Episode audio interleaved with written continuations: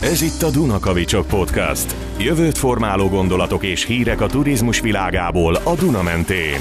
Köszöntöm az új turizmus világával foglalkozó podcastunk 32. adásának hallgatóit. Önök a 2023-as év utolsó epizódjára kattintottak rá, úgyhogy ez egyfajta adventi, karácsonyi, szilveszteri adás is egyben, három az egyben. Én Nagy Szász István vagyok, Budapestről kapcsolódok az adásba szokás szerint, és nem is húzom tovább az időt és szólítom szerkesztő és műsorvezető duónk másik felét Kovács Balást, aki az adventi hangulatú Bécsből kapcsolódik az adásba. Szervusz Balázs!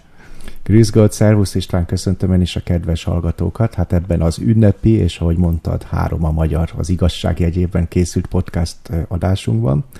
Ugyanis nem csak a advent karácsony és a szilveszter miatt igaz a hármas szám, hanem hogyha jól számolom, már pedig jól számoljuk, mert egyeztettük Istvánnal, hogy a mostani a harmadik adás a sorban, amelyet adventben rögzítünk, és ugye ez azt jelenti, hogy ides tova lassan három éve dobáljuk már a gondolatébresztőnek szánt kis kavicsainkat Istvánnal itt a hol fagyos, hol jeges, hol meg alacsony és meleg Dunába, és hozzuk a tovább gondolásra gondolt gondolatokat, és nem lesz ez másként most sem az idei évvégi adásunkban, ahogy ígértük legutóbb, három nagyobb csomóponti eseményről számolunk most itt be.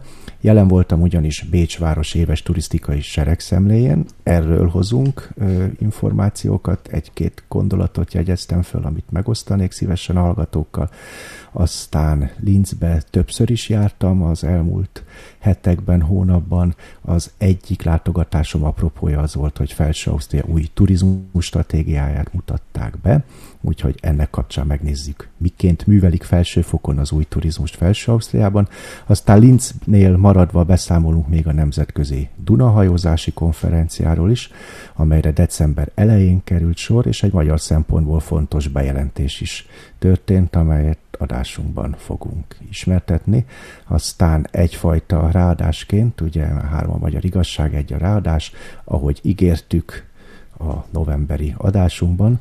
Az Európai Kulturális Fővárosok házatájáról is hozunk friss információkat. Visszatekintünk az idei évre, amikor Veszprém a Balaton régióval volt közösen az EKF cím birtokosa, illetve előre tekintünk a jövő évre, 2024-re, amikor Bádisli viseli majd ezt a kitüntető címet.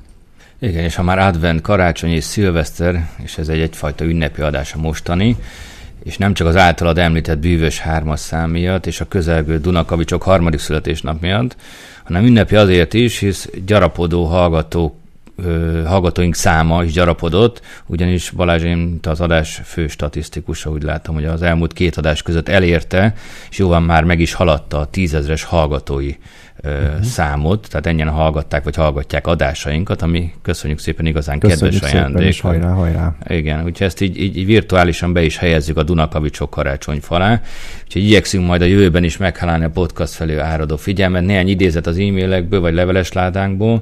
Egyre jobb hely a podcastotok, hajrá fiúk! Dunakavicsok podcast a legjobb hely az új turizmus világában.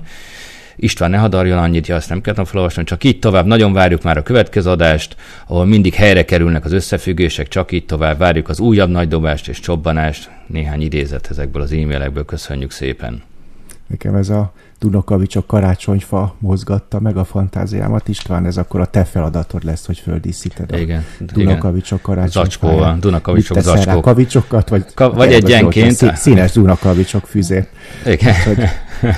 Pár óra eltelik, mire azt megfűzöm. És, de... és ahogy az én fantáziámat megmozgatta a Dunakavicsok karácsonyfa, úgy nagyon sok hallgatók hallgatónk fantáziáját megmozgatta a 31. adásunk, hogyha emlékeznek, ugye a korábbi novemberi epizód volt ez, amikor a jó helyek ismérvei után eredtünk, és hát köszönjük a számos tippet a jó helyekkel kapcsolatból, tényleg itt sorjáztak a leveles ládánkba az ipolyságtól az őrségig, igyekeztünk egy-két jó helyet a közösségi felületeinken is ezzel kapcsolatban megosztani, amelyek pont azon filozófia, tehát ez az ember és boldogság központú megközelítésből kerültek kialakításra, amelyről a korábbi epizódban beszéltünk, hogy mi a jó hely, amit érzünk, ahova jó elmenni, csak nehéz megfogalmazni, és a hmm. hallgatóink pont azt írták, hogy ők ezt csinálják, és akkor itt a, a a kalandfészek, vagy a toronyszobalt hoztuk így példaként uh-huh. a Facebook oldalon, akik visszaírták, hogy tök jó, hogy ezt a Mihalkó Gáborék így megfogalmazták, meg összetették, mert ők ezt csinálják,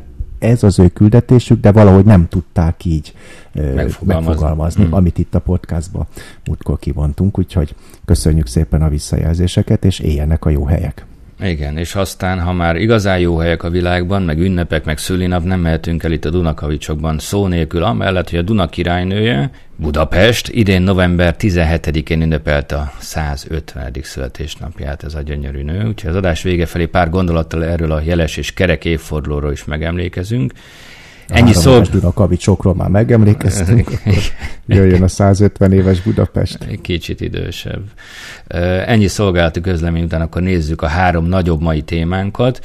Kronológai sorrendben fogunk haladni, ahogy szoktunk, úgyhogy kezdünk Budapest testvérvárosával vagy nővérével Bécsel. November 13-án rendezték meg Bécs szokásos éves seregszemlejét, a Wien Turizmus konferenciát. A Balázs szokás szerint jelen volt. Mit hoztál onnan magaddal a kis adventi kalendáriumodba nekünk? Szép élményeket, ugye ez egy mindig egy ilyen rangos találkozási fórum itt közel 450-en voltunk ott, hogyha jól emlékszem, de biztos, hogy egy több százan, tehát tele volt a, mm.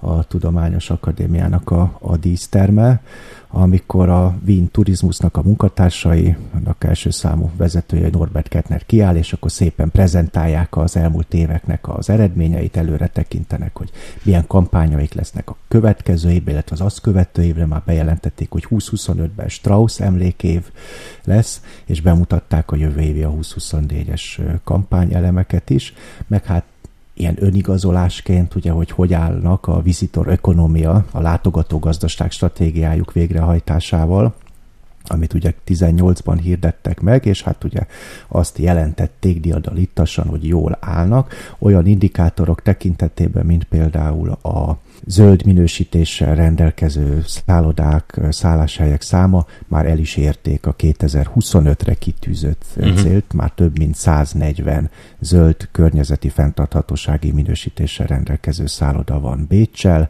aztán odafigyelnek a vezérindikátorukra, ami ugye már rég nem a vendégészaka, hanem az, hogy a bécsiek mennyire tudnak együtt élni a turizmussal, számukra mennyire hasznos az életminőségük számára, mennyire hasznos a turizmus.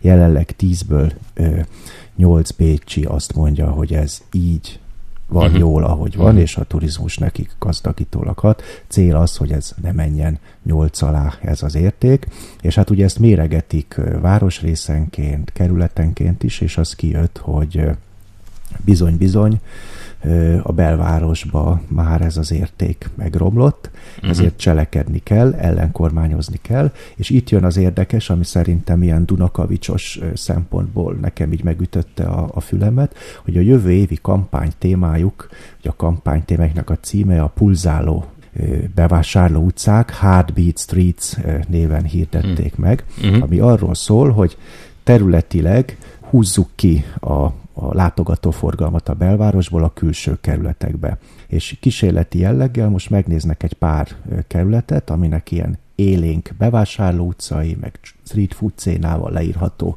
csomópontjaik vannak, ők ezt gréceleknek, Grécel, kis kerületeknek, uh-huh. mondhatjuk, hogy jó helyek, környék, az uh-huh. a környék, amit a, uh-huh. a bécsiek nagyon szeretnek, turisták eddig oda nem nagyon jártak, uh-huh. és most a, a Wien turizmusnak a célkitűzése, hogy oda húzzuk a turistákat. Földrajzilag ki széthúzzák a, a turistákat. Pontosan, igen, uh-huh. és akkor ezáltal, hogy adott számú látogató van, azokat széthúzzuk, uh-huh. akkor kevésbé terheli a belvárosba, az eddigi csomópontban élőket, és remélhetőleg gazdagítólag, vagy színes új színfoltként, mm. bevételi lehetőségként hat ez a külső városokra, és ezt olyan eszközökkel próbálják elérni, amellett, hogy egy marketing kampányt erre fölépítenek, hogy pop-up szállodákat nyitnak, és megint itt jön be ugye a látogatógazdaság, mi a probléma, és azt hogyan oldod meg a látogatók segítségével.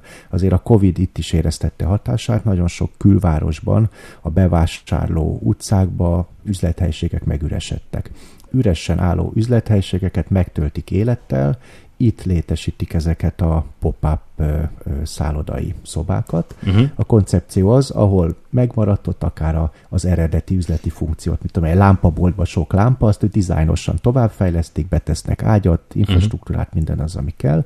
Egy nagyon erős hangszigetelt ablakot tesznek be, ugye ez a többnyire ugye a kirakatnak uh-huh. a helyére, egy fóliát tesznek, hogy ugye ki lehessen Kincsön. látni, de uh-huh. ne lehessen uh-huh. látni, és kvázi ez a vendégnek a szállodai szobája. Nincsen recepciós, minden digitális alapon megy a ki- és becsekkolás, nincsen szállodai lobby, mert pont az a koncepció, hogy a, az ott lévő piac, vagy épp a villamos megálló, mm, whatever, ahol, mm. a, ahol épp ez a mm. üzlet, volt üzlethelység, pop-up szállodai szoba található, az a szállodának a lobby, a közösségi hely, és az a koncepció mögött, hogy a látogató menjen ki, merüljön el a helyieknek az életéből. Tehát live like a local. Igen, koncepció, uh-huh. és ezáltal ugye létrejönnek a találkozások, az interakciók száma nő, és pont ugye valóra válik mindaz, amit a korábbi adásokban beszélünk, hogy mitől jó a látogatógazdaság, és ez nagyon szépen reflektál, mint a látogatógazdaság, mind a meglévő problémákat hogyan tudod a turizmus, a látogatógazdaság segítségével megoldani, illetve hogy teremtsünk jó helyeket Mihalkó Gáborék által megfogalmazott értelemben. Tehát nekem ez, ez nagyon tetszett, és hogyha egy dolgot kell itt kiemelni a sok statisztika, meg kampány, meg ö, ö, dicsfényes jelentések közül, akkor ez lenne ez. Pop-up szállodák, széthúzzuk a forgalmat, külvárosokat, megtöltjük élettel, fölvirágoztatjuk az üresen álló üzlethelységeket. Igen, ami jó az ott lakóknak is, meg a látogatóknak is. Így hát igaz. igen, ehhez kapcsolódott egy másik kampány, vagy egy alkampánya ennek a Hungry for no. Vienna, vagy Hungry for More Vienna. Ez egy speciális gasztronómia. Ö, igen, ez egy, ez, egy, ez egy YouTube-on láttam igen. róla, valóban erről is beszéltek, tök jó. Igen, és személy szerint én, én nagyon tetszett. Ezek hosszabb videók, tehát 10 plusz perc. De te hol találkoztál ebben? Mert erről nem beszéltünk. A Norbert Kettner rakta föl Indinen, és ott futottam belőle. Aha. Te érdemes csinálják a munkájukat. Igen, ezek hogy, szerint, igen, hogy... igen. Pedig sokszor nem járok az ilyen felületeken, de, de rögtön ott volt. És ez a videó sorozat, amit egyébként egy két Michelin csillagos séf mutat be, Lukász Mráz, lehet, hogy többen ismerik a hallgatók közül. Ő egy ilyen 30 közepes, laza hmm. helyi, helyi fiú, aki egy biciklivel jár. Rác, igen. igen, igen, biciklivel járja a környékét. Egyébként, hogy te is mond, a Grécelt, aminek van egy kis ilyen kosár része elő és a, a különböző epizódokban azt hiszem három készült el, a ikonikus bécsi ételeknek a történetét, vagy helyét mutatja be, tehát volt itt már Beyond the Wiener Schnitzel, tehát a nagy bécsi szelettúra, vagy a nagy strudel túra, a kedvenc helyeit mutatja be, és nem a felső fine dining részek vannak egyedül benne, hanem kis büfék is, recepteket, eldugott helyeket mutat meg, és ettől lesz hiteles, ugye szakmailag, mert ő két Michelin csillagos, autentikus, mert nem csak turisták által megtömött helyeket mutat uh-huh. be, egyedi, eredeti, informatív, meg tudjuk belőle például, hogy a strudel, a strudeles videóban az első helyen egy baklavát esznek, vagy több baklavát esznek, hisz megtudjuk a filmből, hogy a baklava strudel nagymamája vagy ükanyája a fejlődésileg. A ostrom idején hozták így, így igaz. Úgyhogy nagyon érdekes. Egy ilyen gasztros sorozatot el tudnék képzelni itthon is, Budapesten vagy vidékén, hogyha, hogyha van angolul jó beszélő, hiteles, kommunikatív séf, és valaki kész föl karolja, akkor ajánlom figyelmükbe. És ez a külvárosi koncepciók, vagy központú koncepció, te is mondtál, ha Budapesten sétálunk, azért nagyon sok üres üzlethelyiség van, akár a Rákóczi úton, vagy a 7. kerületben. Épp azt akarom, hogy nem csak a külvárosban, hanem akár a belvárosban, a belvárosban is, is igen. igen. Ha jól tudom, egyébként Bécsi mintára alakult pár évvel ezelőtt a Budapesti Bevásárló és Tematikus Utcák Szövetség, amit röviden, viccesen úgy hívnak, hogy BUM, amely nagyon hasonló célt tűzött ki maga elő, amiről te is beszéltél, hogy életet vigyen a, azokba a bevásárló utcákba, ahol kevesebb a forgalom, koncepciót gyártson nekik. Hallottál erről, Balázs? Igen, jól, jól tudod, és nekem van is hozzájuk jó kapcsolatom, ugyanis Bécsi mintára honosították ezt meg Budapesten, és sokat járnak ki a bécsi kollégákhoz, és pont az utolsó olyan workshopjukon én is részt tudtam venni, és egyre gyakoribbak így a delegáció mozgások. Most mm-hmm. például a Slow Christmas rendezvényüket, mint jó gyakorlatot a Bécsi VKO mm. kereskedelmi kamarás kollégák ö, mentek megnézni, mert a, a BUM is a Budapesti Kereskedelmi Kamara égisze alatt működik, úgyhogy ez egy ilyen jó ö, sztori, hogy összeköti a két várost, hogy kamarai szinten elég intenzív a kommunikáció, mm. és például a bevásárló utca menedzsment az, ahol hát egyelőre a budapestiek tanulnak többet a bécsiektől, de mit mondom, most ugye a Rádai utca, Slow Christmas rendezvényt a bécsiek is ö, ö, örömmel követték, sőt olyan telefonokat kaptam a delegáció tagjaiból, visszajöttek a bécsi kollégák, hogy milyen fantasztikus volt Budapesten, és hogy ők mennyit tanultak ebből, meg szemléletből is, hogy ott csillogó szemmel fogadták őket a, a kollégák, meg ott a, a bolttulajdonosok, pedig a beszélgetésekből kiderült, hogy ők mondjuk az elmúlt években, meg a korona alatt nagyon nehéz időszakot értek meg, alig kaptak valami támogatást. Bezzeg itt Bécsbe mondja a, az osztrák kollega, hogy szétszórtak egy csomó pénzt, és mindenki elégedetlen, és mindenki sopánkodik, és Igen, nem olyan lelkesek a, az osztrák kollégák, mint a, a budapestiek, úgyhogy ez is egy érdekes ugye szemléletmódbeli kérdés, és sokszor mi magyarok szoktunk sóvárogni, hogy bezzeg Bécs meg minden, de a bécsiek meg Magyarországon látnak mondjuk a vállalkozás szemlélet formálása szempontjából, vagy az attitűd szempontjából uh-huh. követendő mintákat. Ez nekem például egy érdekes. Hát az biztos, és ez... Ügyesek a bumos uh-huh. kollégák, csak uh-huh. annyit akartam, tehát uh-huh. a Bartók Béla utca, Rádai utca, Falk Miksa utca, Igen.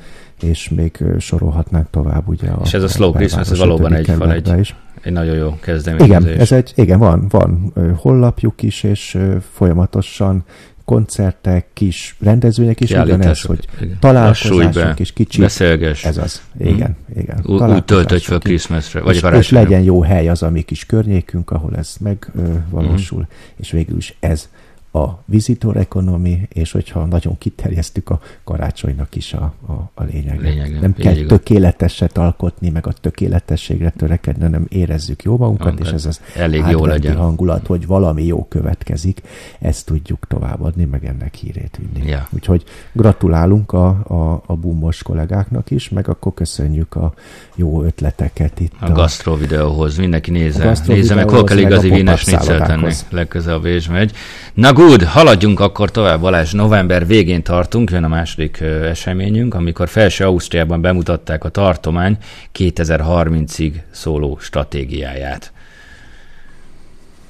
Így igaz, hát hogyha nagyon röviden össze kell foglalni, és megint ugye az érzések jönnek elő, még mielőtt itt a főbb témákat említeném, ami ugye megmaradt, hogy ugye Vinturizmus konferencia év minden évben van profi. És utána egy héttel elmentem Linzbe, és azt láttam, hogy ők talán, mintha még profibban csinálták volna ezt a uh-huh. prezentációt. Mondjuk nem le- meglepő a Bemutatják a, a hét éves stratégiáját a, a tartománynak, és de tényleg az, hogy a helyi Landestheater színészeit bevonták moderációba, kisfilmeket készítettek, hangbetétekkel tarkították, tehát tényleg dramaturgiailag, teatrológiailag gyönyörűen megkomponált show műsor volt tulajdonképpen mm-hmm. ez a prezentáció bemutató, ami szerintem avval is összefügg, hogy a korona megtanított minket arra, hogy helyén kezeljük ugye ezeket az összejövetelket. Ha már csinálunk valamit, akkor az legyen professzionális és élményszerű.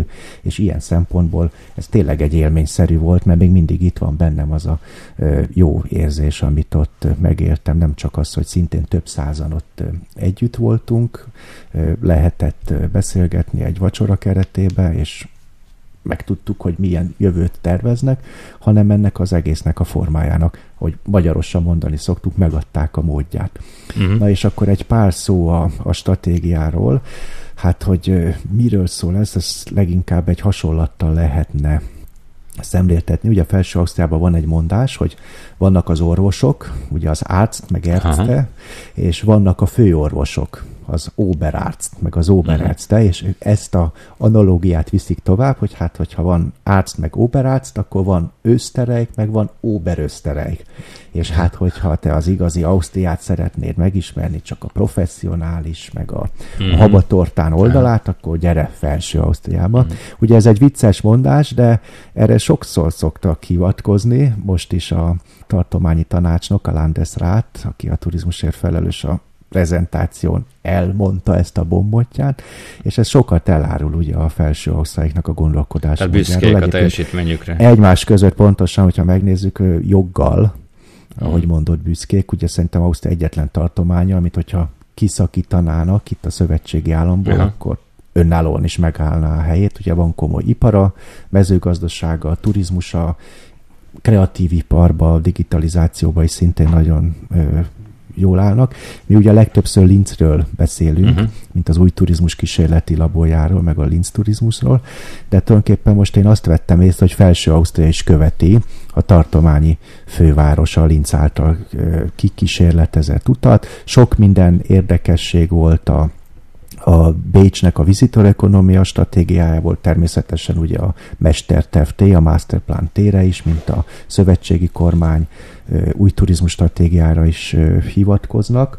Amit én úgy kiemelnék belőle, hogy az SDG, hogy a, a, az ENSZ fenntarthatósági irányelvei nagyon jól nyomon követhetőek, mikor a célokat, az indikátorokat. Uh-huh. Nekik is van egy mutatójuk, ez a turizmus társadalmi elfogadottsági uh-huh. indexe.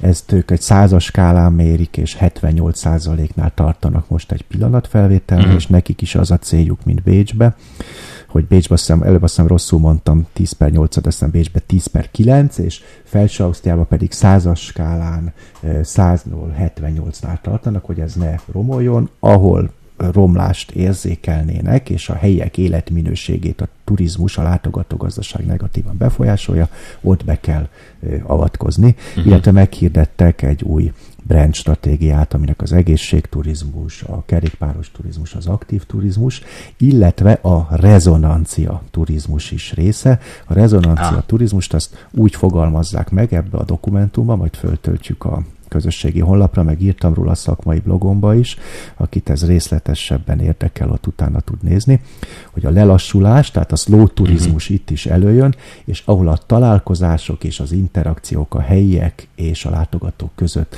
jól rezonál, tehát ahol pozitívan mm. sikerül ezeket megvalósítani, mm. és itt jön be a tartományi turisztikai szervezet, illetve a helyi turisztikai szervezeteknek a szerepe, hogy ugye ezeket professzionalizálja, optimalizálja, uh-huh. hogy itt valóban egy minőségi élménytér alakuljon ki, ahol a helyiek és a látogatók egymásra jól rezonálnak.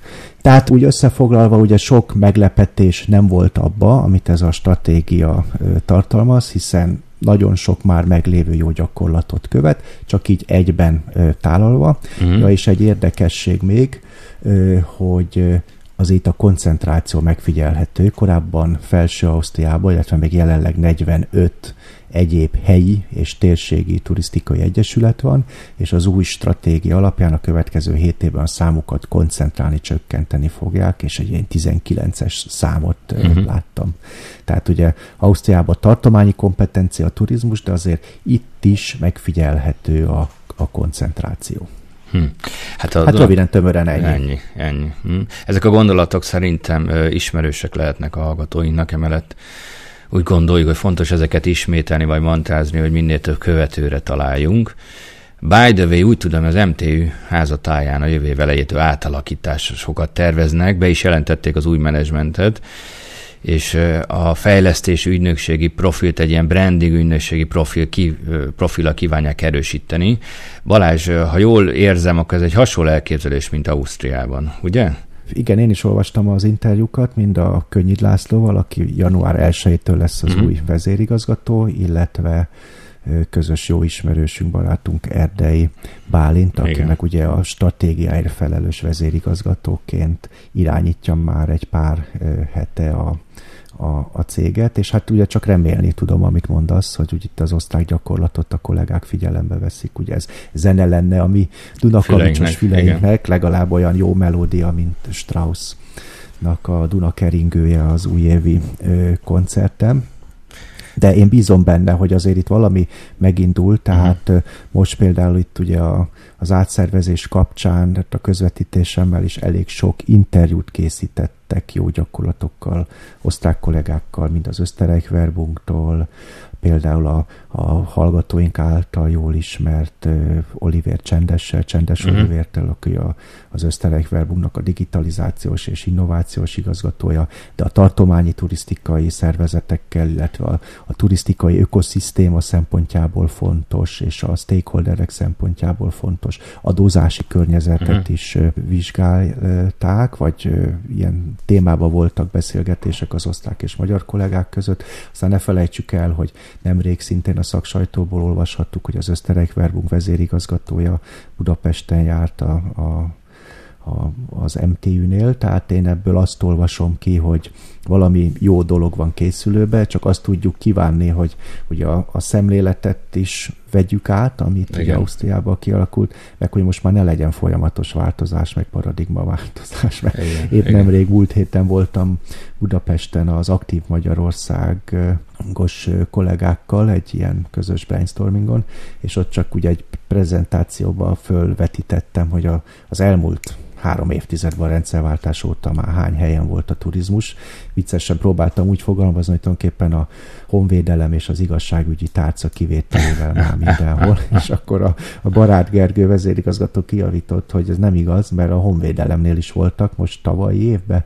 Egy pár napot az aktív, turisztik, aktív turizmusért felelős ügynökség a honvédelmi minisztériumhoz tartozott, tehát most már tényleg... Az is egy aktív volt, szakma. Azt kéne, hogy ugye úgy, ahogy Ausztriában egy stabil, kiszámítható működési környezete legyen a turisztikai ökoszisztémának, és akkor lehet itt a brandfejlesztés területén is hosszú távú folyamatokat elindítani, Igen. véghez vinni. És hát reméljük, hogy, hogy rekordok kergetését felváltja majd az életminőség növelésének fókuszba helyezése. De most nagyon előreugrottunk 2024-re, még van egy decemberünk ebből az évből, Balázs. Térjünk vissza, a harmadik esemény, amit ígértünk, december első hetében Linzben rendezték meg a Nemzetközi Duna hajózási konferenciát. Gyönyörűen hangzik, mindjárt elmondod, miről szó. Ez egyébként az európai hajózási szakma legjelentősebb éves találkozási fóruma. Itt mi volt fókuszban, Balázs? A hajózás és a, és, és, a, és a, a, a, folyók. Ugye a Duna állt a középpontban, de itt azért azt látni kell, és itt is közel 300-an voltunk jelen, hogy a Duna-Rajna-Majna csatorna mentén a meghatározó szereplő, tehát ez tulajdonképpen az északi tenger, Rotterdam, Amsterdamból voltak sokan egész le a fekete tengerig terjedő Konstancáig hát nagyjából a Duna-Rajna-Majna csatornának a legfontosabb szereplői, de voltak Portugáliából is, ugye a Duró miatt, meg voltak franciák is, a Rón meg a a szajna miatt, tehát mindenhol, uh-huh. ahol folyamhajózás Európába megvalósul, és ahol ezek a nagy hajózási társaságok jelen vannak, tehát több ezer kilométeres hajózási útvonalakról beszélünk, ugye egyedül csak a Duna Rajna Majna csatolja, hogyha nézzük 3500 kilométer hosszan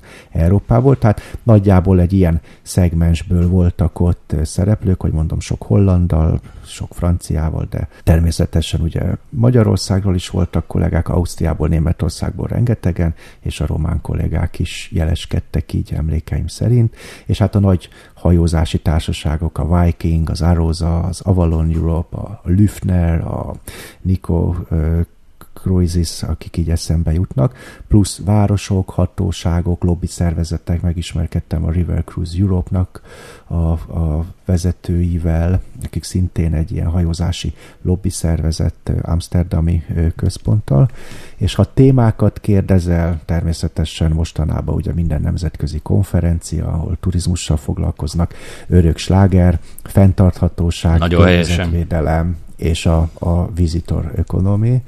Linz volt a rendezvény eh, helyszíne, ott uh-huh. volt a linci polgármester is, aki bejelentette, és pont ez a látogatógazdaság szemlélet mentén, hogy a helyiek életminőségét növelni kell, és például nagyon életminőség rontó, hogy nagyon sok eh, kikötőbe, pontonoknál, felső ausztriai pontonoknál még dízeles agregátorokkal megy az áramfejlesztés, Aha. és éppen ezért tartományi szinten a következő három évben, azt hiszem három vagy négy évben, tehát a követ, közeljövőben 6 millió euró investíciót fordítanak abból a célból, hogy 10 új hajókikötőt kössenek rá városi áramra, Ugye ennek azért van jelentősége egyrészt, hogy a helyi lakosságot meg a környezetet ne terheljék a, az agregátorokkal, másrészt itt azért hatalmas energiaigényről van szó. Elhangzott egy ilyen szám, hogy egy hajó egy napi kikötésekor az áramellátás biztosítása az egy, egy kisebb családi ház uh-huh. éves fogyasztásának felel uh-huh. meg. Ugye, hogyha ők rákapcsolódnak a Landstromra, tehát a városi áramra, akkor ez egy fenntartható dolog olyan szempontból is, hogy ugye Ausztriában meg Felső Ausztriában az áram az ökostróm, tehát ugye azt fenntartható uh-huh. módon vízi erőművek termelik meg. És hát ugye ezt a témát vitték tovább, elég sok ilyen gyakorlati, praktikussági szempontból volt, ami nekem föltűnt, hogy mindig egy kicsit néha ilyen erőltetett évrendszerrel, meg logikával próbáltak ott ugye a résztvevők, főleg nagy hajótársaságoktól az előadók amellett érvelni, hogy higgyük el, hogy a hajózás az a legfenntarthatóbb turisztikai forma, hiszen itt több száz ember együtt mozog, az ő mozgásukat, a étel szükségletüket, közlekedési, mobilitás szükségletüket, mindent meg lehet tervezni, mindent optimalizálni lehet, és ez sokkal kisebb CO2 kibocsátással jár, mint hogyha ez a 100-200 ember külön-külön csinálná hát, ezeket. Hát itt ugye hmm. szemérmesen elhallgatták azt a részt, hogy hát valahogy hmm. pontosan valahogy oda is kell hmm. jutni, meg aztán ők haza is mennek, aminek szintén van kibocsátása. Például az Aróza egy külön előadást tartott arról, nekik van fejlesztési igazgatójuk, egy külön részleg Fenntarthatóság, nem? Fenntart, bocsánat, igen, fenntarthatósági igazgatóságuk is van, egy külön részleg foglalkozik a fenntarthatóságnak a uh-huh. fejlesztésével, úgymond bemutattak már kísérleti projekteket, zöld jellegű üzemanyagra, aztán ugye van már hibrid meghajtású hajójuk. Wow. Hát ugye ez egyelőre csak arra elegendő itt az akkumulátor kapacitás, hogy mondjuk a későn érkeznek egy városba, vagy kikötőbe hajtanak be, vagy indulnak el, hogy akkor nem motorral, hanem elektromos meghajtással Aha. navigációt már tudnak csinálni. Odafigyelnek, hogy ugye a, a motor hulladékhőjével melegítik a konyhába az ételeket, a meleg vizet a fürdőszobákba, a kabinokba, azból biztosítják. Tehát ilyen apró tippeket mutattak be, és hát a fenntarthatóság biztonságot és a környezetvédelmet ígérik, hogy ők nagy betűvel írják és odafigyelnek erre a, a jövőre. Tehát így ezek mm-hmm. voltak így, ami így, amik így megmaradt a, a fejemben. Ö, viszont egy dolgot nem teljesítette, ígérte az elején egy fontos bejelentést a Nemzetközi Konferenciáról. Ha ezt megtennéd, hogy itt és most tőled első kézből Igen, és ráadásul ez ugye magyar szempontból egy nagyon fontos bejelentés. Ugye ez a mostani Linci konferencia volt a 27 a sorból, tehát ugye azt jelenti, hogy ez három évtizede egy bevált, jól működő találkozó platformja a teljes hajózási szakmának itt Európába. Az a koncepció, hogy minden évben egyszer Felső Ausztriába, egyszer Alsó Ausztriába, és minden harmadik évben külföldön, Németországba, Szlovákiába, whatever lehet. Uh-huh. És most ez a, az új, és ez a szenzációs hír, amit most itt megoszthattunk a hallgatókkal, hogy a 27. konferencián bejelentésre kerül, hogy a jövő évi 28-at Budapesten fogják megszervezni, már meg is van a indikált dátum, 2024. november 24 és 27-e között. Kim voltak az MTÜ-től a kollégák, és hát nagyon meggyőzőek lehettek, mert egy elég hamar meggyőzték a felső ausztriai és alsó ausztriai szervezőket, hogy Budapest jó házigazda, meg Magyarország mm. jó házigazdája lesz az eseménynek, amiben egyébként én hatalmas lehetőséget látok, mert pont ebben az időszakban lesz Magyarországnak az EU soros elnöki pozícióját fogja betölteni. Most Ausztria a Duna stratégiai elnöki posztja, és például itt a Linci hajózási konferencián is a minisztériumból legmagasabb szinten itt voltak a képviselők, és ők ezt meg a Duna stratégia elnökségük részévé tették ezt a konferenciát. Tehát nekem van egy ilyen vízióm, hogy ezt a Dunakavicsos regionális együttműködéses témát, meg a turisztikai kooperációkat itt ennek a konferenciának és a magyar EU elnökségnek szó szerint a farvizén kicsit jobban a fókuszba vagy rivalda fénybe lehetne helyezni. Na, sok sikert a küldetéshez. Természetesen itt a podcastban szorosan figyelembe fogjuk követni a Dunamenti fejleményeket e területen is. Műsoridőnk második felénél járunk, így javaslom, hogy végezzünk egy frissítő jeges csobbantást, vagy csobbanást a Duna vizébe, és utána folytassuk adásunkat egyfajta, egyfajta szimbolikus stafét átadóval az európai kulturális fővárosok tematika mentén. Hogy a Duna vízállását meg a hőfokát nézem, akkor ez inkább egy ilyen jeges, fagyos, Igen. de mindenféleképpen frissítő csobbanás lesz. Ez itt a Dunakavicsok Podcast. Turisztikai hírek, jövőt formáló gondolatok a Duna régióból. Ígéretünk szerint az Európai Kulturális Fővárosok projekt témába folytatjuk adásunkat. Az idei első adásában, ha jól emlékszem, már pedig mindig jól emlékszem, sorrendben a 25-ben már foglalkoztunk Veszprémmel. Bemutattuk a koncepciót, a regionális összefogás a Veszprém és 116 környező település között, és kiemeltük, hogy az egyfajta kulturális és minőségi élménytér kialakítása volt akkor a feladat mivel Balázs a tanácsoló céged az osztrák és délnémet piacon is képvisel a projektet, és van rálátásod ennek az évnek a nemzetközi megítélésére is, így évvége felé közeledve, hogy látod, mennyire volt sikeres Veszprém és a 110 település projektje? Hát ugye némi rálátásom van, és hát nyilván mivel ugye az egyik kedvenc megbizatásomról van szó, azért kicsit elfogult is vagyok, de szerintem nem jogtalan ez a, az elfogultság. Ahogy említetted, ugye a 25. adásban már foglalkoztunk ebben a témával, ugye ebben hmm. indítottuk az évet, egy szép keretes szerkezet, akkor most itt a podcast hmm. az év elejé és az év utolsó adás, és amit ott elmondtunk, hogy mi a cél, hogy élménytérteremtés, hálózatok létrehozása, a látogatók vendégek, helyiek találkozásaira számos alkalom, fórum és jó hely teremtése, az tulajdonképpen mind megvalósult.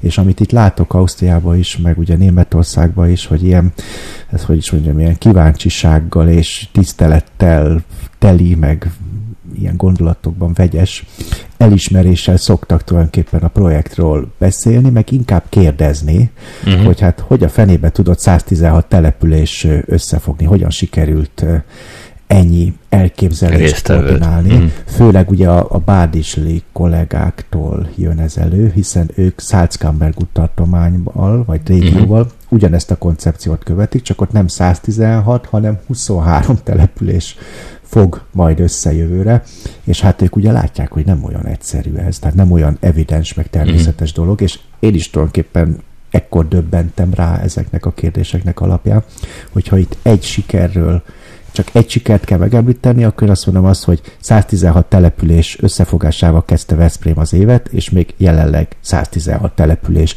benne van ebbe a Tehát együttműködnek, nem vesztek össze. Együttműködnek. Mm. Nincs kilépő. Sőt, kifejezetten jó a hangulat, nem volt mm. botrány, nincs cifakodás körülötte, ami hát Nagyszerű. azért valljuk be, Magyarországon, meg ugye a magyar néplelket ismerve, ahol két magyar megjelenik, ott három különböző vélemény, öt párt alakul.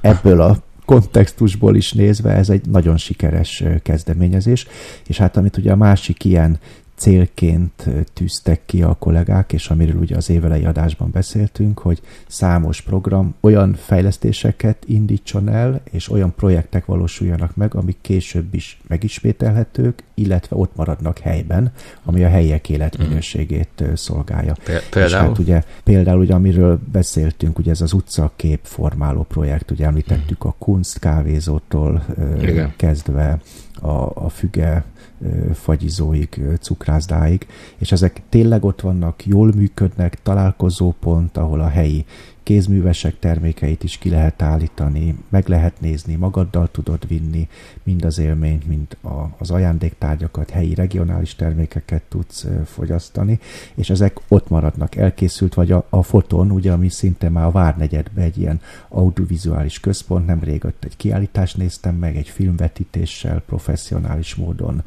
kiegészítve, tulajdonképpen ezt későbbiekben is moziként, látványtárként lehet használni, vagy ott van a, a gyárkert, ami egy kultikus helyszín név futott be, egy, egy barnamezős beruházása volt Balaton bútorgyár területén, egy szórakozó negyed, egy ilyen oszták értelemben egy kréccel alakult ki, uh-huh.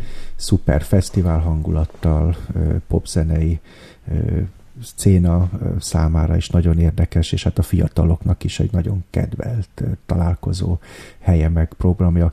Megint megújult az egész egyetemi negyed körül egy szabadidőpark, összenyitották a, a belvárosi résszel, ott a múzeum előtti térrel összeért, tehát fantasztikus közösségi helyek és terek jöttek létre. Az egyik ilyen a köztér, ami ugye az egyetemen is van, volt szerencsém ott többször megfordulni, meg előadni, de a, például a, a jutasi lakótelepen is létrehoztak ilyen közösségi tereket, ahol az emberek találkozhatnak egymással, és ez az elidegenedés, ami ugye itt a lakónegyedekre jellemző, ez ezáltal oldásra kerül, és ez is egy fontos célja volt a projektnek, vagy nem szokták nagyon kommunikálni, de nekem ez egyik kedvenc személyes projektem például a, a Jutasi, lakóparkban, ott a panel negyedben egy futókör, egy tematikus futókör, mm. aminek vannak ö, stációi, le lehet ülni, pihenőpadok, mellé könyvek vannak ö, kitéve, és hát egy olyan szemszögből látod a várost, amit egy turista általában nem nagyon, úgyhogy például én is késztetést éreztem, mikor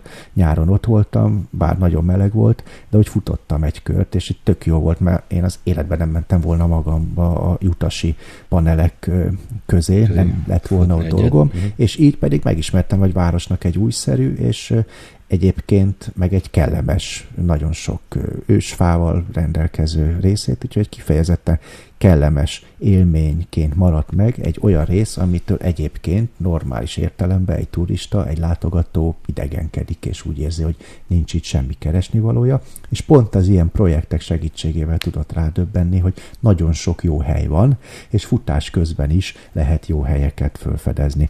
Aztán, hogy az évelején is beszéltük, ugye nekem nagyon tetszik a projektnek az a szemlélete, hogy nem kell mindig a spanyol viaszt föltalálni, elég megnézni, hogy korábban mi működött jól. A második világháború előtt Veszprém belvárosában, az Óvárosi Óváros téren egy piac működött. Most ezt újra élesztették, minden második héten óvárosi piac, regionális termékek, szuper jó minőségű mm. áru, termelők, mm. és találkozások, és megtöltik élettel az egyébként hétvégén kiürült városteret, vagy ilyen a papírkutya bistró, hogy nincs mm. több unalmas kedd este, hogy mindig találsz valamit a városban, Programot. és ezek mm. maradnak, és még jönnek továbbiak, ilyen például a Kód projekt, ami egy ilyen az innovatív történetmesélés része lesz, ezek még csak a következő évbe fognak nyúlni, tehát nincs az, hogy befejeződik a kulturális év, és nincs több ö, történés, és hát 3000 programot valósítottak meg. Nem is tudják már a szakértő kollégák se a számát, és ez pont azért jó, mert hogy elindítottak kezdeményezéseket, és a helyi kezdeményezések erre rácsatlakoztak. Maguk is rájöttek, hogy hoppá, ezt meg tudjuk magunktól is jövőre csinálni. Nem is olyan nagy ördöngösség egy kis jazzfesztivált összehozni egy borteraszon és egyebek.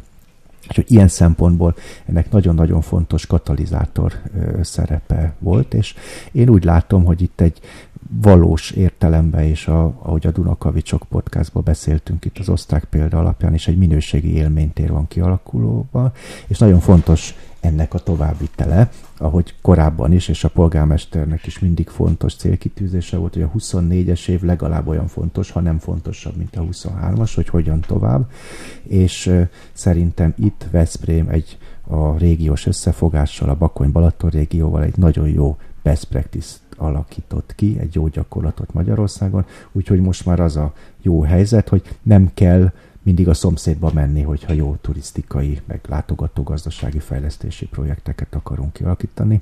Nemrég volt egy brainstorming a kollégákkal, és hát megpróbálják föntartani természetesen ugye ezt az együttműködést, és erre vannak új lehetőségek is, akár egy márkázás, vagy egy brandépítés szempontjából tovább vinni ezt a Veszprém Balaton brandet, illetve a január 1-től életbe lépő, Magyarországon életbe lépő új területfejlesztési törvénybe van kifejezetten egy ilyen koncepció, vagy egy ilyen kritérium, hogy az együtt kezelendő térségek. Az én olvasatomban ez a Veszprém Balaton, mint a régió, ez egy ilyen együtt kezelendő térség, és érdemes lenne ennek kapcsán is ezt továbbvinni, és több projektet, digitális fejlesztés, turisztikai kártyarendszert ráépíteni, és ezt aztán a többi részében is az országnak terjeszteni, mint jó gyakorlat.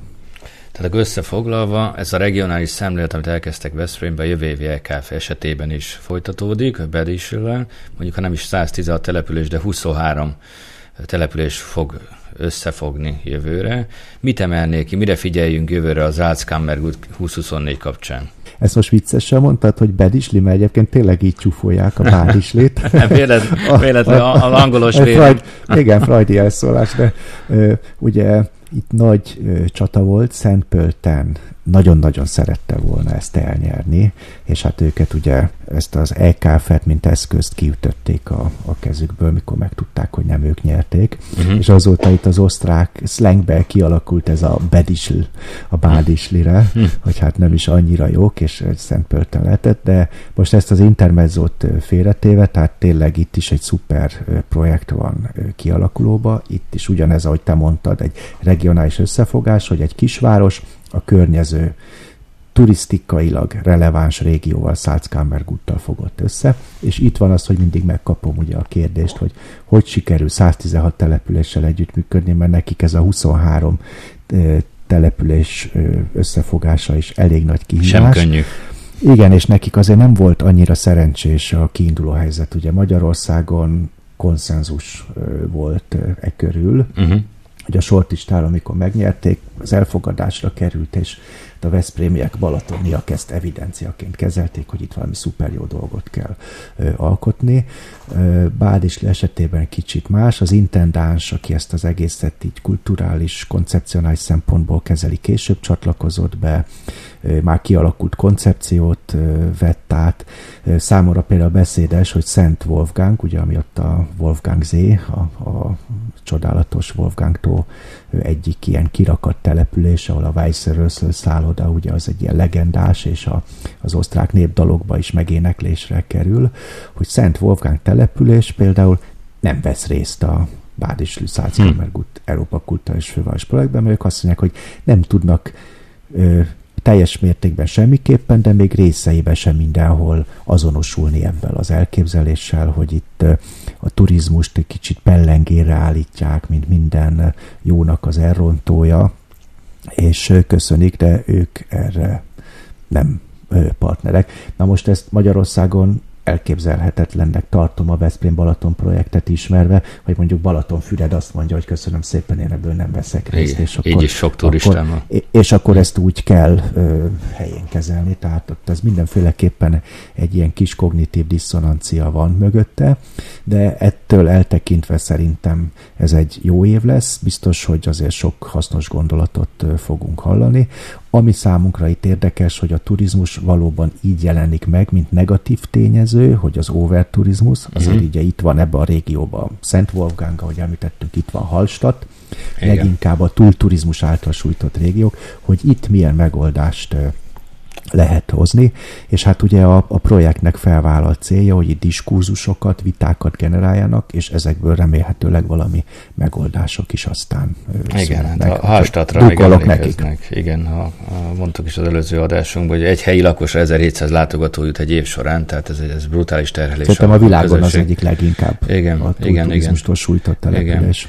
Igen. Ezt a tematizálást, ezt, ezt hogy érted? Mit fognak tenni az osztrák kollégák? Hát nyilván konferenciákat szerveznek, érzékenyítik a témbaránk lakosságot, illetve a a, a program szervezésnél, ha megnézzük a június-július-augusztusi uh-huh. programfüzetét, a Salzkammergut 2024 Európa Kulturális Főváros projektnek, akkor azt látjuk, hogy alig vannak rendezvények, és ők ezt tudatosan vállalják, hogy uh-huh. inkább tavaszra és őszre teszik, hogy ezáltal is ugye széthúzzák időben a szezont, és amikor amúgy is sok látogató van ugye a nyári időszakban, meg télen a síelés miatt, akkor ugye kevésbé terhelik túl még plusz eseményekkel, rendezvényekkel, kiállításokkal, koncertekkel, művészeti eseményekkel. Tehát az egyik ilyen megoldás az.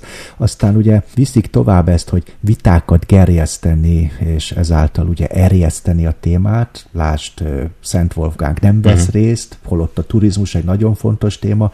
Ez is már önmagában egy ilyen reflektáló vitaindító téma, hogy miért nem, és akkor már is ott vagyunk, hogy mi a, az oka, és hogyan lehet ezt kezelni.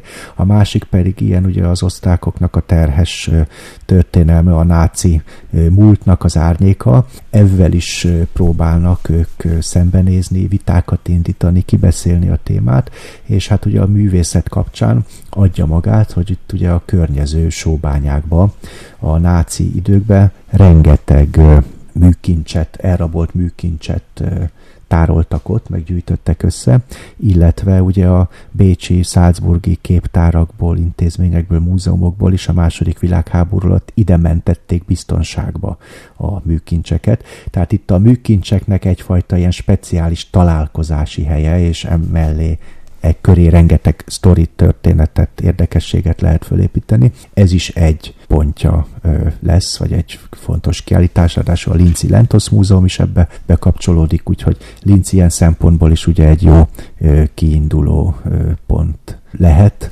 a mind a tartomány, mint például az Európai Kulturális Főváros régió felfedezéséhez, és ha már ugye itt tartunk a jövő évnél, fontos hangsúlyozni, hogy Felső Ausztria szuperkulturális évre készül hmm. 2024-ben, nem csak ugye az előbb említett EKF miatt, hanem Bruckner születésének 200.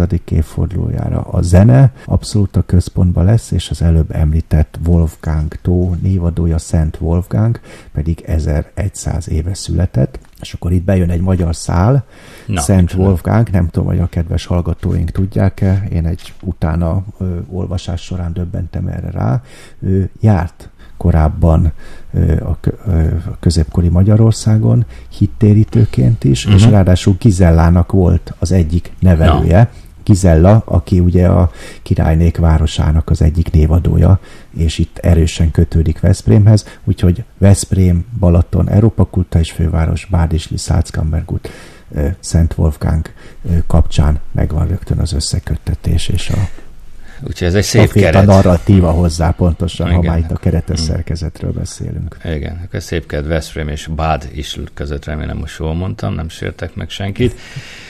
Vége felé járunk adásidőnknek, úgyhogy a mostani ünnepi adásra még emlékezzünk meg, mert ezt megígértem a 150 éves hölgyről, Budapestről. Ugye Budapesttel és, nő, Budapesttel és nővérével Bécsel sokat foglalkoztunk korábbi adásainkban, még a legelején két évvel ezelőtt az ötödik fejezetben, hogy miként lehetne Budapest legalább olyan jó életminőségű város, mint Bécs. Ez egy nagyon érdekes adás, talán a leghallgatottabbak között is. Vagy például hosszú távon miért van Budapestnél helyzeti előny, ezt a 18. fejezetben taglaltuk. Továbbá, hogy a két főváros közötti turisztikai együttműködési megállapodásnak milyen részletei voltak. Vagy például azt hiszem tavaly szilveszter, vagy évvel ezelőtt arról beszéltünk, hogy 150 éve történt a Bécsi világkiállítás. Igen, tehát ennek... az idén volt egy nagy tematikus Igen. téma, tehát 2023-ban volt 150 éves évfordulója a Bécsi világkiállításnak. És ennek milyen hatásai vannak mai napig. Azonban szeretnék egy érdekes kordokumentumokból is felolvasni egyfajta karácsonyi kis színesként Budapest köszöntésére, annak is tisztelek Balázs, hogy Zsinórban harmadszor, összesen pedig már negyedik alkalommal a Budapest, Budapest lett Európa legjobb karácsonyi vására. Igen, Le, igen, erről hallottam. Ugye? Az elismerés minden idők legtöbb szavazatával Szent István tére rendezett Advent Bazilika nyerte el a European Best Destination utazási portál online szavazásán, kérem szépen. Úgyhogy a 150... Igen. Most egyébként a Twin City Liner is a múlt héten, december közepén Budapesten volt, megcsodálni az adventi Budapestet is, tehát ilyen szempontból is kapcsolat van a két főváros között, ha már hajózásról beszéltünk, és a két gyönyörű adventi város között, adventi hangulatban tüntető mm-hmm. városok között. Egyébként a zárójá, bocsánat, és mindjárt visszaadom a szót, Bécsiek most előhúztak a Financial Times-t, ami a tíz legjobb karácsonyi vásárát veszi a világnak soron, mm. és abban benne van Bécs, úgyhogy mindenkinek megvannak a saját ah, statisztikái. Hát ez így jó. Maradjunk annyiban, hogy Budapesten is szuper az advent, és Bécsben is szuper És Pozsonyban is és Pozsonyban is, a Twin City Liner-rel mind a három elérhető Egyébként. Igen. Szóval a 150 éves Gebursztag alkalmával azon nosztalgiáztunk Balázsra, hogy volt-e, és ha igen, milyen is volt akkoriban a karácsonyi hangulat a Székesfővárosban, úgyhogy ennek néztünk röviden utána. Ugye a 19. század végén az ajándékokat a belvárosi bazárokban, üzletekbe lehetett beszerezni az akkori beszámolók alapján, de a karácsonyi vásárok is népszerűek voltak. A régi városháza előtti téren a belvárosi templom mellett és az Erzsébet híd Pesti hídfélén is rendeztek karácsonyi vásárt. Az advent időszakban a cikkek szerint már akkora volt a tömeg, hogy nem lehetett elférni. Egyébként az 1860-as évektől tartottak fenyővásárokat is, hisz a fenyőfállítás az nem ö, mondhatnám, nem annyira régi hagyomány, de egyébként ami korunkhoz képest valóban régi, de nem, nem középkorból származik. Én úgy tudom, hogy Magyarországon Podvanicki család állított először karácsonyfát, Mm. Ez egy talán német szokás lehetett, Balázs lehet, hogy Hát ha már Budapest születésnapjáról beszélünk, mm. akkor Podmanicki báró mm. említése mindenféleképpen méltó és igazságos, illő és üdvös. Én Brunswick Terézet Terészt hallottam, vagy itt tanultuk annak idején az iskolában, aki, a, aki a Martonvásári kastélyban az jó mm. pedagógus volt, és hogy ő állította. Ami biztos, hogy ugye ez nem egy katolikus dolog, ez Igen. protestáns szokás, mm. és nemrég ö, olvastam itt ugye Bécs ö, kapcsán, hogy Bécsben is ugye a Habsburg család katolikus volt, és egy Angehely tette Fervante, tehát egy beházasodott rokon, egy protestáns hesseni hercegnő, aki a Ferenc császár testvérének, Károly főhercegnek volt a hitvese. Ő valósította ezt meg a saját otthonukban, itt Bécsben. Hát ugye testvér volt a császár, ő is meglátogatta a, a testvérét, uh-huh. Károly főherceget, megtetszett nekik a fa, és akkor így megkerült a Hofburgba is, és akkor ugye onnantól kezdve, hogy ha már a császárnál ez megtalálható, akkor, akkor már minden az arisztokrata családok körébe elég gyorsan elterjedt, ez az 1820-as évek vége.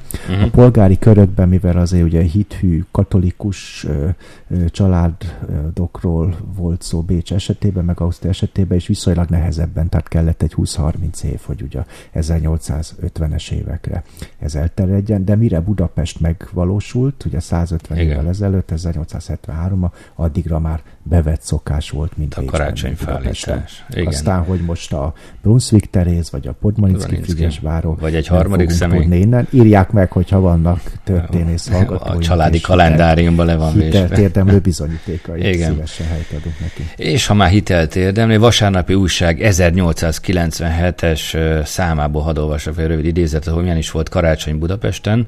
Külön sétára indul a városi nép, írja a cikk, hogy lássa, mit árulnak, hol lehet legtöbbet látni, hol van a karácsonyi kirakatok. Ez a legpompásabb üzleti időszak.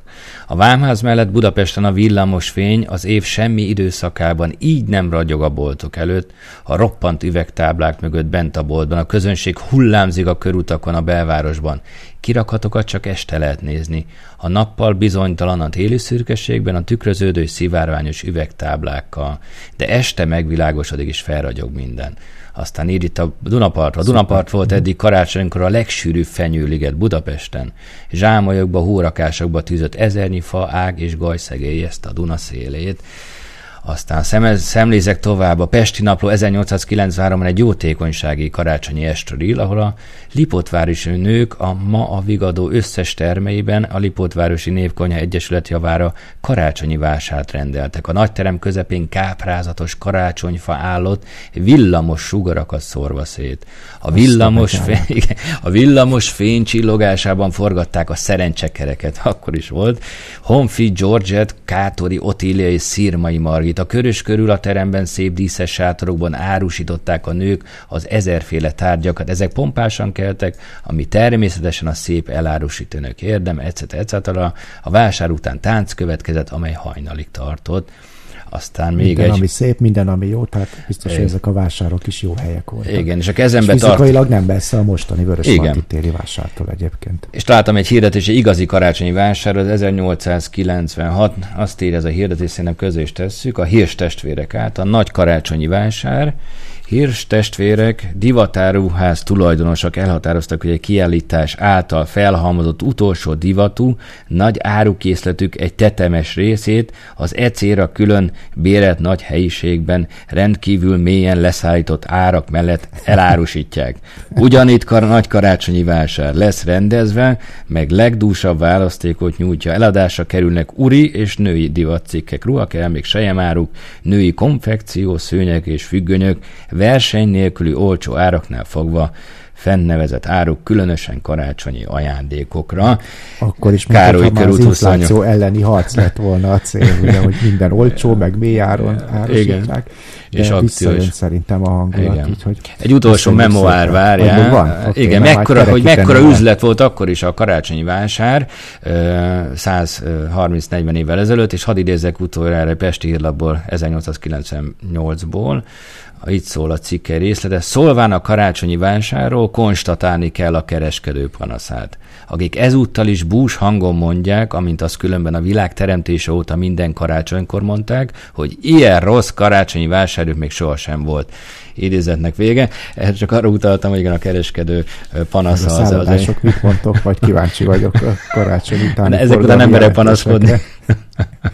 De hát nagyon szépen köszönjük István, mint történelmi felelőse a podcastnak, hogy ilyen szép sztorikat hoztál, tehát kellő karácsonyi hangulatot teremtve itt az adás vége felé, és tisztelegve a 150 éves Budapest előtt. Podmarickit említettük, akit ugye Krúdi Igen. Budapest vőlegényének is nevezett, említettük Bécset, aki Budapestnek a nővére, úgyhogy egy szép tűzijáték parádé volt itt az idei adásunknak a végére. Én még hallgatnám tovább a sztorikat, csak attól félek, hogy már olyan hosszú lesz ez a mostani epizód, hogy nem fog beférni a karácsonyfa alá mondjuk állítva nem is, de fektetve talán. nem hosszább, akkor fektetve befér. Mert egy dolgot viszont följegyeztem magamnak, hogy mindenféleképpen mondjuk el, mert itt ugye kiemelted a leveles ládánkból a, az üzeneteket, hogy hajrá, meg hogy milyen jó, hogy már ennyi hallgatónk van, és így tovább, ez mind szuper de még egy blokkot, és talán itt a karácsony közelségét megragadva meg az évvégi adásnak a jelentőségét, hogy itt hangsúlyozzuk, hogy van egy félreértés, vagy legalábbis sokaknak a fejébe, hogy mikor új turizmusról beszélünk, hogy az alatt mit értünk. Mert egy páran itt a fejünkre ö, olvassák, hogy hát lám, lám, itt nyomatjátok ezt az új turizmus, de nem lett igazatotok, mert a koronavírus járvány után mm. nagyon sok minden ugyanaz, mint mm. ami volt, és hát ugye azt mondtátok, hogy más lesz. Mi ezt nem mondtuk, mi reméltük, hogy más Igen. lesz. És azt mondtuk, hogy az új turizmus az egy vágyott állapot, hogy milyennek kéne lenni, milyen stratégiák vezetnek hozzá. Ugye Ausztriában már elindultak egy páran ezen az úton, most már láttuk, hogy Magyarországon is van jó példa, hogy az új turizmus felé vezető úton, uh-huh. mondjuk Veszprém Balaton, Európa Kulta és Főváros projekt segítségével megindulhattunk, de közel se egy végleges állapot. Tehát mi azt nem mondtuk, hogy egy csapásra itt lesz, hanem milyennek kéne lenni, fenntarthatónak, hogy a helyiek életminőségét javítsa, stb. stb., mint hogy az elmúlt 32 adásban ezt bemutattuk, de nem egy jelen állapotra, hanem egy jövő vágyott állapotra érthettük. Mint hogy a karácsonynak is ez az üzenete, hogyha patetikus akarunk lenni, hogy ugye a megváltó megszületik, de itt van velünk, és várjuk ugye a második eljövetelét. Hát mi meg ugye itt a saját kis profán világunkban, a turizmus területén, meg a, az új turizmus eljövetelét várjuk. Igen, amen, hogy ezt mondjam a végére. Úgyhogy búcsúzzunk a hallgatóinktól, kedves Balázs. Csak mára, meg erre az évre búcsúzunk, de jövőre folytatjuk itt a Dunakovicsok hullámhosszán. Hasonló lendülettel. Mindenkinek áldott ünnepet, nagyon boldog új évet kívánunk. Igen. Villamos fényekkel teli karácsonyfát, boldog új évet. Ez volt mára a Dunakavicsok turisztikai podcast. Benne a jövő gondolatait tolmácsoló Nagyszász István és Kovács Balázs.